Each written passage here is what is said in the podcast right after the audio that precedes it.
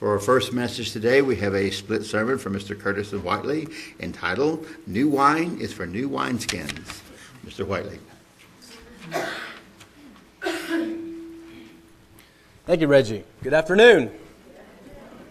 It's wonderful to see everyone here today on another Sabbath day, a rainy Sabbath day. The fall has finally kind of came and we're getting some colder temperatures.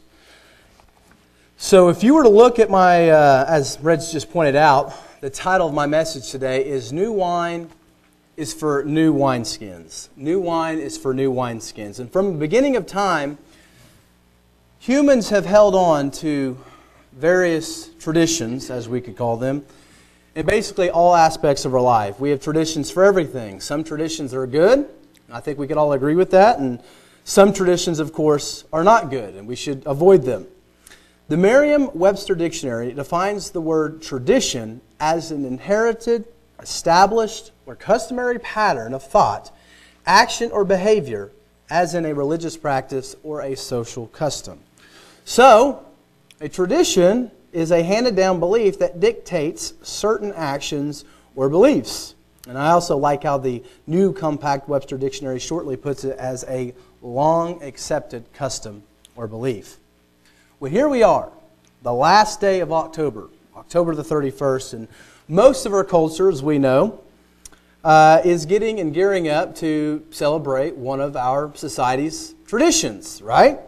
Most people in our society are gearing up for the celebration of the second most advertised holiday in America, the holiday of Halloween. But while people have been going about their busy lives and buying their candy and getting their costumes ready and, and all the different things that they need for the parties that they're going to go to.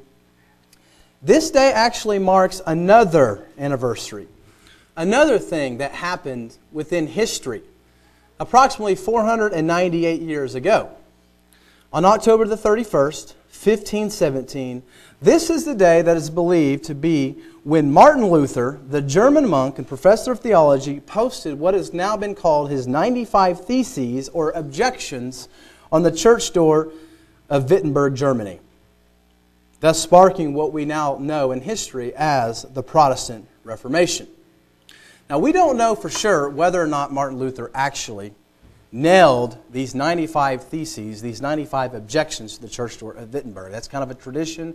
There's no actual, uh, I guess you would say, historical data that's really, you know, firmly points to that. But we do know that there was a lot of things that were going on in that period of time that sparked this movement that we call the Protestant Reformation. Some background information about that time there in the 16th century and even a little bit before that. Many people had begun began becoming fed up with what they thought was absolute corruption within the church. And we're talking about the Roman Catholic Church, thus, what pretty much everyone within Western Europe were. The lavish lifestyles of the popes and clergy, often gained by things such as church fees that were charged for things like weddings, baptisms, funerals. The great disparities in wealth between the rich and the poor. The printing press had came along around this same time, just a little bit before it, and all of a sudden now people were becoming more literate, thus empowering people to argue against the traditions of the day. Now, I don't want you to think that I am trying to promote in any way uh, the teachings of the German monk Martin Luther. I'm not. There's some things I think we can, as human beings, we can say that you know he did that was good. But obviously, there are some things, many things that we can say that was not good within his teachings and within his actions in his lifetime. What really hit the nail on the head, though, what really broke the camel's back, was something called the sale of indulgences. Now, if you don't know what an indulgence was, the indulgence was literally a certificate that you could buy during this period of time from a priest. And that certificate would basically give you less time in purgatory when you die.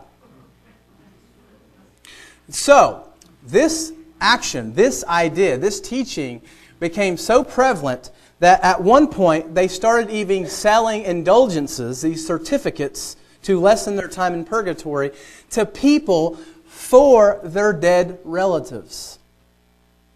So you have a father that's died a few years ago. You know that, you know, purgatory, just to let you know the background of that, was the idea that a soul who's was not pure enough to enter into heaven yet would go through this intermediary, you know, the state, the state called purgatory, to be purged, basically, before they could enter onto the afterlife, the true afterlife in heaven. Well, the idea had gotten so corrupt, so out of line, I guess you would say, that people started even believing that dead relatives could be bought into heaven. There was actually, and we don't actually know if this was really said, but there was this traditional jingle that went around that said, As soon as the coin in the coffer rings, the soul from purgatory springs. This was a tradition, and obviously, as you can imagine, if you were to study history, you would see that this was an economic tradition for the church. Particularly, the self indulgences really amped up when they were wanting to raise money for St. Peter's Basilica there in Rome, but we don't really hear that from the priests that are preaching about indulgences. The emphasis is all on what? Hey, look, you want to get out of purgatory? You want to go to heaven? You want to guarantee your place in heaven? There's this indulgence. And the idea was that you'd pay for the indulgence, the certificate would be signed by the Pope, and the Pope would release you from purgatory and would actually thus almost give you a credit, a credit to sin, because it would also forgive you for sins that you had not yet committed. So, this was the idea of purgatory. And as a result of this movement that Martin Luther did, much of those 95 Theses spoke and were objections to indulgences. Martin Luther was not objecting. And just to back up, Martin Luther wasn't even trying to start a new church that did end up happening. It ended up happening. We have now not just the Roman Catholic Church within Europe, we also now have a new strand of Christian theology called Protestantism, which ends up splintering into literally hundreds of different factions and groups. What Martin Luther wanted to do was reform the church that he was in. He was wanting to fix the corruptions and the issues that were going on in his day. And so we come to Jesus and looking at him and his setting and his historical life on this earth. And we see, just like Martin Luther, and I'm not trying to compare Martin Luther to Jesus in the sense of obviously morality or anything like that, or like the teachings that we should look at. But we do see, like Martin Luther, trying to object against tradition of his day, we see Jesus as well objecting to tradition in his day. A few years ago, actually several years ago, almost 10 years ago, I gave a message that covers the passages that we're going to look at today. And I entitled that message, The Unorthodox Jesus. The Unorthodox Jesus. And I just want to kind of talk to you a little bit about that idea of unorthodox. Orthodox just basically means that, like, you are essentially in the mainstream. You view things in the mainstream way of viewing things. You do things in a mainstream way of looking at things. We have something called Orthodox Christianity. And everybody's idea or definition of what constitutes as Orthodox Christianity is going to be a little bit different. But typically, what you see when people define what is an Orthodox Christian, you see that they have certain tenets, certain traditional tenets that have been believed throughout the history of church history, such as the doctrine of the Trinity, uh, the idea of you know, uh, uh, of heaven and hell, the idea of a, a, literal return of Jesus. Those are just some examples of things that would be considered uh, a defining tenet on whether or not you were considered orthodox. And then you have the unorthodox Christians of the world. We in this church would be considered unorthodox. We do not believe in the Trinity. We do not believe in certain other tenets within mainstream Christianity. So we would be labeled unorthodox. And in fact, if you were to go out and buy a book, any of them, you could probably, you know, there's probably four or five out there, like The Kingdom of the Cults or something like that. You would probably find some of our history in that book as labeled an unorthodox strand of Christianity that's heretical. That's probably the what you would read. All right? But let's get into Jesus. Let's talk a little bit about the unorthodox Jesus because Jesus he was a rabbi, or considered a rabbi to the people around him, considered religious leaders. But unfortunately, for many people that viewed him, he didn't do things quite the way that people thought you were supposed to do things. So let's go to Matthew, the ninth chapter, and let's read verses 14, 15, 16, and 17. We just have four passages here I want to get into. Matthew, the ninth chapter, verse 14. Breaking in. This is an entire uh, huge strand of, of incidents that takes place in Jesus' life here in his teachings that's presented in Matthew, but we're just going to break into one. And in verse 14 it says, Then the disciples of John came to him saying, Why do we and the Pharisees fast often, but your disciples do not fast? And Jesus said to them, Can the friends of the bridegroom mourn as long as the bridegroom is with them? But the days will come when the bridegroom will be taken away from them, and they will fast. Verse 16 says, No one puts a piece of unshrunk cloth on an old garment, for the patch pulls away from the garment, and the tear is made worse. Nor do they put new wine into old wineskins, or else the wineskins break, the wine is spilled, and the wineskins are ruined. But they put new wine into new wineskins, and both are preserved. So, one of the first things I want to do here is I just want to kind of do a little analysis of this text. Let's just kind of go and look at the background. Let's see what is going on here. What has prompted these individuals? We see the first thing that's taken place is, is it's John the Baptist's, his disciples come to Jesus and they have a question about fasting. Now, we know what fasting is. This isn't something new to us. We participate in fasts uh, at least one day of year on the Day of Atonement, but also we participate in various fasts. Maybe there's certain things going on in our lives that has prompted us to fasting. Fasting is a biblical concept, it's a good concept. And in this day, in particular, there is actually a specific fast that went on throughout different parts of the year that actually we do not find in the Bible. Still, okay, fine, nothing wrong with that. But what we have in the New Testament is we have Pharisees, specifically, a very zealous group of Judaism in this point in time, had come to have actual traditional fast days, particularly on Monday as well as Thursdays. Okay? Usually this would take place in between the Passover and Pentecost, and in between the days, uh, the Feast of Tabernacles, and what was known as the Feast of Dedication. An example of this can be found, and we're not going to go there, but if you were to just want to write this down to look at it later, we see that parable of the righteous Pharisee. The Pharisee makes the comment, I fast twice a week in his prayer. This is a reference to that historical tradition that was taking place during Jesus' day about fasting on Mondays and Thursdays. Now, the tradition, as we can look at in, in historical sources, evolved from this idea that when Moses went up onto Mount Sinai, there in the what would be called the Torah portion, or also, you know, the book of Exodus, as we would call it, that he did so on a Thursday, and he came down from the mountain on a Monday. That's where this tradition evolved from. So we see that Jesus is being asked by John's disciples, and I get the hint, I could be wrong, I was not there, that it was kind of an innocent question. They're looking at Jesus. John has obviously said some really positive things about Jesus. John has demonstrated that he's trying to lessen himself, the importance of himself, and elevate the importance of Jesus. But they're confused. There's, you know, you're supposed to be, you know, the one to come. Why aren't you participating in these, you know, traditional norms that, of course, a teacher uh, of, of, of the Bible, of the, you know, what they would call the Bible, a, a teacher of the ways of God, would be or should be involving themselves in. Well, Jesus responds by giving three analogies, and those are the analogies we're going to look at. The first analogy or the first example is the example of the bridegroom. I think this is the primary example because this is the specific example that I think the hearers of John's disciples would really understand in light of what John the Baptist had told them. Now, the idea of a groom, specifically a bridegroom, within the Old Testament, we can actually go and we know that there is this idea of God Almighty being likened to a groom, to a husband.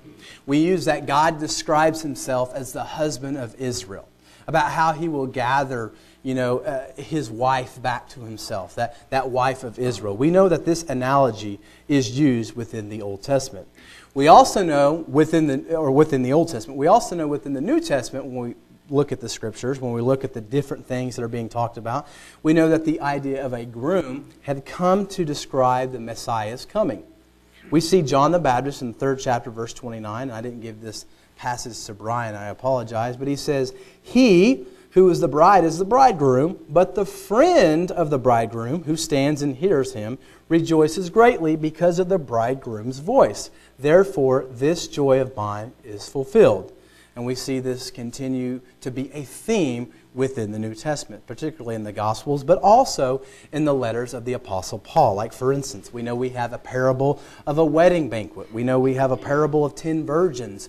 There's this idea that's wrapped around the messianic coming with this idea of a wedding feast, of a groom, of a wife, of a wedding uh, you know, a banquet that's supposed to take place. We see this even in the second uh, uh, Corinthians 11, verse 2, where Paul makes the comment, I promised you in marriage to one husband. And of course, we know the book of Revelation has a lot of imagery that we can look at that literally is trying to describe this wedding banquet taking place, this bride of Christ that's supposed to be prepared for him.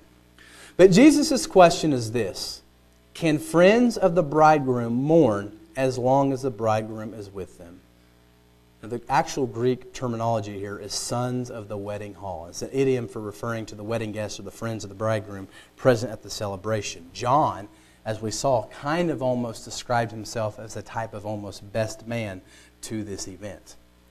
Now, Jesus is simply telling the, the, the disciples of John something they would understand. Jesus is likening, you know, fasting, which was something that was good and it was something that was advocated within the Old Testament, but it was also something that came to also be associated with mourning, with repentance, and things like that. And of course, the coming of Jesus is a time of repentance, especially in light of what Jesus is offering. But we do know that Jesus is essentially saying, look, the friends of the bridegroom, they have the groom with them right now. Now is not a time for mourning. Now is a time for celebration. And this is a hint also at Jesus' death because there comes a time where he says that the bridegroom will, at some point in the future, be taken away from them. Then they will fast. But Jesus continues on. He continues on with saying, Look, these are the things I'm saying to you. I'm obviously identifying myself as the bridegroom, my disciples as the friends of the bridegroom. But he gives them two examples to try to explain it even further. The first example is the example of the patch and the unshrunk cloth. Now, the idea is this real simple. No one puts a piece of unshrunk cloth on an old garment, for the patch pulls away from the garment and the tear is made worse. Essentially, what you would do is if you had some old jeans or some old, uh, you know, piece of cloth, clothing or something that had a hole in it, if you were to go and grab a piece of cloth that had not been shrunk yet, maybe hadn't been used, and tried to use that to patch up the hole on the old garment, what would take place after you would wash it? What would happen? Well, what would happen is, is that patch, because it hasn't shrunk yet, would basically pull away from that old garment and would basically tear that old garment, thus making the hole even worse. But the second example, or the third example, I think is even more telling. Because Jesus gives this new, this, this last example, and it's the example of the new wine versus the old wineskins, which is basically the title of this message. Now, wineskins in these days, and many of us have probably heard of this before, were basically made of different types of skins or, or leather. And they were used for storing wine in New Testament times. In fact, we even know that old wineskins typically would be used to store things like water, things that weren't expanding. New wine, or grape juice as we might call it, uh, not because we don't believe in wine in the New Testament, but rather before wine becomes fermented, uh, that's what it is essentially, is just juice. It doesn't have any alcoholic uh, component to it yet. But new wine ferments. And in the process of fermentation, it expands. And it would stretch a wineskin. And so what Jesus is saying is this look, if you have an old wineskin that's been used, and oftentimes old wineskins would become hard, they would become brittle. You essentially, if you put new wine into an old wineskin, what would happen is, is that you would have a bursted wineskin. Two things would take place. The old wineskin would be ruined, the new wine would also be ruined because it would spill onto the ground. But a new wineskin would be able to withstand the new wine and accommodate the fermenting wine, the expansion. That's what Jesus is saying. Now, what does Jesus mean? What are some reflections? What are some conclusions? I think the first thing we need to ask is let's just understand the basic question that the disciples of John came and asked Jesus. Jesus is being simply asked why he did not conform to a specific religious tradition that was common to not just the Pharisees, but obviously, as we see here, even other people within his day. And that was the practice of fasting on a regular basis on traditional days. We do not know exactly to what level of uh, likeness that the disciples of John fasted in comparison with the Pharisees. But what we do know is that there were traditional days that the Pharisees fasted. And the Pharisees, during this period of time, were looked at as a religious authority. The simple response of Jesus, as we already kind of covered, was this Jesus is saying it's inappropriate to engage in the practice of fasting right now, which is associated with mourning, but there would be a time where we would, or were, the bridegroom's friends would fast. But let's try to understand that analogy. What is that analogy all about with the old wine and the new wine? Let's look at this. The blinders of tradition. Like the old wineskins, the traditional interpretation of Jesus' contemporaries had become so inflexible that the real messianic age that was upon them was unable to fit the preconceptions of the day. Jesus' teachings did not fit into the traditional ideas as taught by the religious leaders of his day. There's an interesting passage in the, in the, Gospel of Luke that I think kind of helps us understand this. And I think we can just sit here and think about things in our own life that can kind of also illustrate this. Luke, the fifth chapter, verse 39 says, No one, after drinking old wine, wants the new, for he says, The old is good enough. The old is good enough. Let's just think about that with some of our own traditions within Christianity. Let's just think about some of the Christian traditions and conceptions today. Let's just think about maybe some of our experiences in here about leaving mainstream Christianity. Maybe there was a point in time where you were of a different faith. Uh, and I say that not to say that people who were you know, not Sabbath keepers or that, that keep Sunday. I am not saying that they're not Christians, uh, not in any way, shape, or form. But the world and the traditional conceptions of any religion, when they are basically held on to long enough, can be very strong.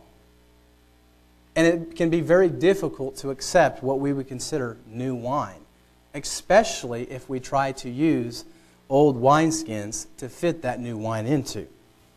Matthew, the ninth chapter, verse 17, the last very part, but says, But they put new wine into new wineskins, and both are preserved. Which kind of talks a little bit about mixing traditions. About mixing traditions. You know, there's this idea that, you know, what if we, you know, took conceptions of mainstream Christianity and, and brought it into, you know, the, the, the, biblical world or the ideas of the Bible. And uh, many people have tried to do that, and what we end up having is, is we have a mixed tradition. We have basically a contamination of the Bible. And that's something that we see. And so this is basically what Jesus was fighting against. He was trying to tell people within his day, specifically the Pharisees, that had such a stronghold on the ideas that people thought religiously that look, this is an old, worn out system. And I'm not talking about Judaism in, in general. I'm not talking about Jews being old and wore out. I'm not talking about that in any way, shape, or form. I'm talking about the traditions of the day, the mainstream traditions of Jesus' contemporaries. We could liken to the mainstream traditions of some of our contemporaries that has such a stronghold on the way they view the biblical account. And so sometimes tradition can become so strong in one's life that you're unable to accept any new wine. And what I'm talking about is the actual truth of the actual Bible. Now, one of the things I want to look at as we close here is the implication of Jesus' teachings. Okay? This is a lot of information. There's so many different analogies that we could go to. There's so many different, I think, practical applications that we could talk about within this passage. But I think one of the relevant ones in particular to us is this notion or this question of Jesus' messiahship that we, within our church tradition, have had to deal with in recent years. And of course, we can go back. I know that there's examples of different individuals that come to a point where they reject Jesus as Messiah. So the question of Jesus' messiahship is something that we, just in this church, have had to deal with within recent years and recent times. And it's not just the question of Jesus' messiahship, it's the legitimacy of Paul's teachings, the authenticity of the New Testament altogether, have all come to been raised with some among our own tradition, our own faith here. Usually, at the core of these objections are that Jesus just simply does not fit the bill on how the Old Testament prophecy presents the Messiah to come and the manner in which he or they, because some believe it's not just one individual to be the Messiah, but there's more than one, that he does not fit the bill in the manner in which he was to come. Now, one aspect I want to really touch on is this. I want to say that I firmly believe, through my study, that these objections that people have about Jesus being the Messiah are some of the same objections that Jesus' disciples and followers dealt with within their own minds themselves. Real simply, we see this brought out within the New Testament. Jesus' disciples oftentimes are confused at what Jesus is saying. Why? Because they were brought up on old wine. They had a system in which they believed the Messiah was supposed to come. They had certain expectations, I guess you would say, on how the Messiah was to come, what the Messiah was supposed to do. They looked for an earthly kingdom. They looked for a restored kingdom. And actually, the Old Testament talks about that. And it is true.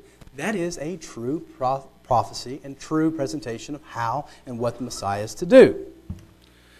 What happened when he died? They thought they wasted their time. Even at the end, just before Jesus' ascension, the disciples asked Jesus one last time, Okay, you've done all these things. You died, you were resurrected. Now are you going to do the kingdom thing? We've all, you know, we've all been looking forward to this, you know, idea of this kingdom coming. That's how we were raised surely now is the time, right? It's all over, all the you know waiting. And Jesus says, "It's not for you to know the times of the season. The Father has in His own authority to do these things. But I tell you what, you do this. You go out and you preach my teachings to everyone in the world, basically. That's what we see. We even see Paul himself in his early life object to Christianity simply because the idea of a Savior, Messiah, being killed did not fit the model in which they believed the Messiah would come. We have a New Testament that doesn't just deal with the objections, but almost admits, yeah, I get it. He doesn't fit the bill according to the way we always viewed it. But there's one problem. He is alive, and we saw it. What do we do with a man who does all these teachings, and yes, it's very unorthodox. I mean, I'm sure that the disciples, there's no doubt in my mind, were uncomfortable sometimes with what Jesus said. They probably thought, oh my goodness, Jesus, man, he's gonna, they're going to be the laughing stock of all of Galilee with some of the things he's saying. It's kind of ludicrous. The problem is, is this. When you think one way and you follow someone, as ludicrous as it says, I think it's logical and reasonable when you see the person die, you see him alive again, and you see him ascend to heaven, that you say, maybe we need to reevaluate the way we saw this. Because obviously, Satan didn't do it, He's, God's with him.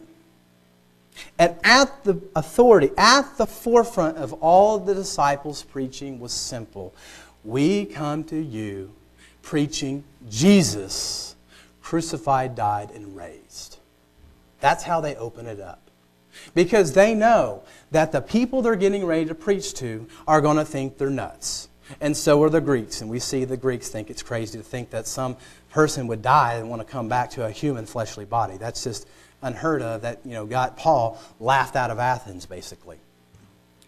So what we see in the New Testament is this idea of Jesus coming and the tenets of our faith, Christianity, one thing that I want to drive home is that any objections to your faith in Jesus Christ, there's one thing that needs to be clarified for anyone that objects to Jesus as the Messiah. What do you do with the empty tomb? You tell me what we do with the empty tomb, then we can talk.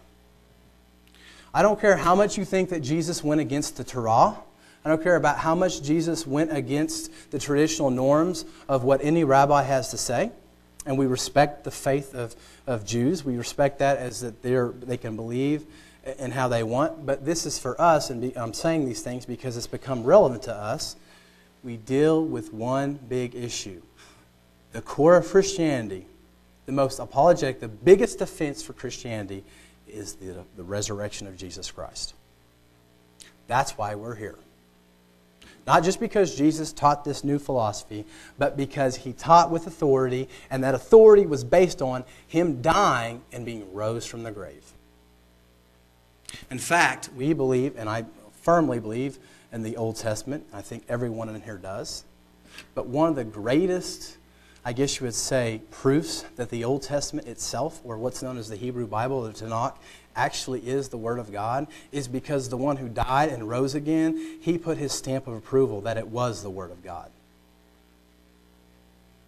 So, as we move forward, this is an idea, and this is some things I think we all need to think about when it comes to trying to defend why we believe that Jesus is the Messiah. You don't start with, well, what he, you know, of course, those things are true. And the disciples work in the New Testament to show and reevaluate and explain how, yes, even though he did not fulfill these things in the manner in which we always thought he would, he died and he's risen again. So we have to reevaluate and re explain and re understand maybe how we traditionally thought these things in light of new revelation. And the second part I want to talk about today, just real quickly, it's not just this objection of Jesus, but also that we can get out of it. And it's not just some nuggets, I guess you would say, that we could get out of Jesus' words here in regards to, uh, you know, how we deal with, you know, this idea of Jesus seemingly being this contradictory figure that doesn't fulfill, you know, the traditions of men. We also have to ask our question, what can we do implication-wise within our own tradition? Because I think that all of us would agree that we have good traditions within our faith, and we have probably not so good traditions. You know, some are good, some are bad. But the bad thing about a bad tradition, as Jesus said, as Jesus kind of alluded to, when our old wineskin becomes so brittle and so old and so worn out, it can possibly leave us unable to accept new wine. When we refuse to be corrected by Scripture, by the way, on things like this is the only true church. We've heard that idea of people trying to make the claim that they're the only true church. This is the way prophecy has to be. We've heard that idea. This is the only way to keep the Sabbath. And of course, many of us could come up with a whole list of things that just by being involved in something for too long and without keeping tradition on check too much, we eventually can become old and worn. You know, we can have a system where we don't realize it's become old and worn out, where we're unable to accommodate new wine. And I'm not talking about new truths. I'm talking about correction of the actual New Testament or the Bible in, in general itself. So, in closing, I want us to ask the question or, or, or encourage us to be careful to allow traditions to become so strong in our lives that we allow them to become old, worn out wineskins that are unable to accommodate new understandings. I'm talking about theological grids. You know, sometimes people, and I'm guilty of this, you know, you, you're reading something and you ask the question, well, how does that fit into like how I always understand everything? There's nothing wrong with trying to understand the Bible within other things that we have understood from the Bible. But sometimes we can get wrapped up in trying to make everything fit, and what we realize is that maybe some ideas that we had about the Bible, maybe they're not quite as strong as we thought they were. We have to continue allow ourselves to be corrected by the Bible. I'm not talking about the essentials. I'm not talking about Jesus, obviously, being the Messiah. I'm not talking about holy days and Sabbath. Those are things that are firmly rooted within the New Testament and the Bible. And I can even say that some traditional teachings of this passage within this part of the scripture about Jesus uh, talking about wine and new wineskins is used to argue against, see, Judaism, everything, the Sabbath keeping, holy day keeping, you know, non bacon eating, non shellfish eating stuff, all that stuff is done away with, Jesus is saying, look, that's old wine, now you need the new wine that allows all that stuff. We know that doesn't work within the framework specifically of Matthew itself because Jesus is cited as saying all types of things, promoting the idea of the law, of not, you know, doing away with the law, but rather, you know, fulfilling the law. You know, anyone that teaches men to, you know, not fulfill the law or not keep the law is going to be least in the kingdom. We know that does not, you know, enter Jesus' mind. That is not his teaching. He's not against the law. He's not against uh, the Old Testament, the Hebrew Bible. Further, nothing can be further from the truth. He upholds it and he demonstrates that him himself, his teaching, is completely in line with it. All, albeit very differently as we expected it to be. So these are the things that I want us to consider. As we go on in our life, there's many traditions I think we could point to. Some of them are very good, and there's nothing wrong with tradition. As long as that tradition doesn't become such a stronghold in our life that it makes us old and worn out and brittle to the point where we can accept new wine.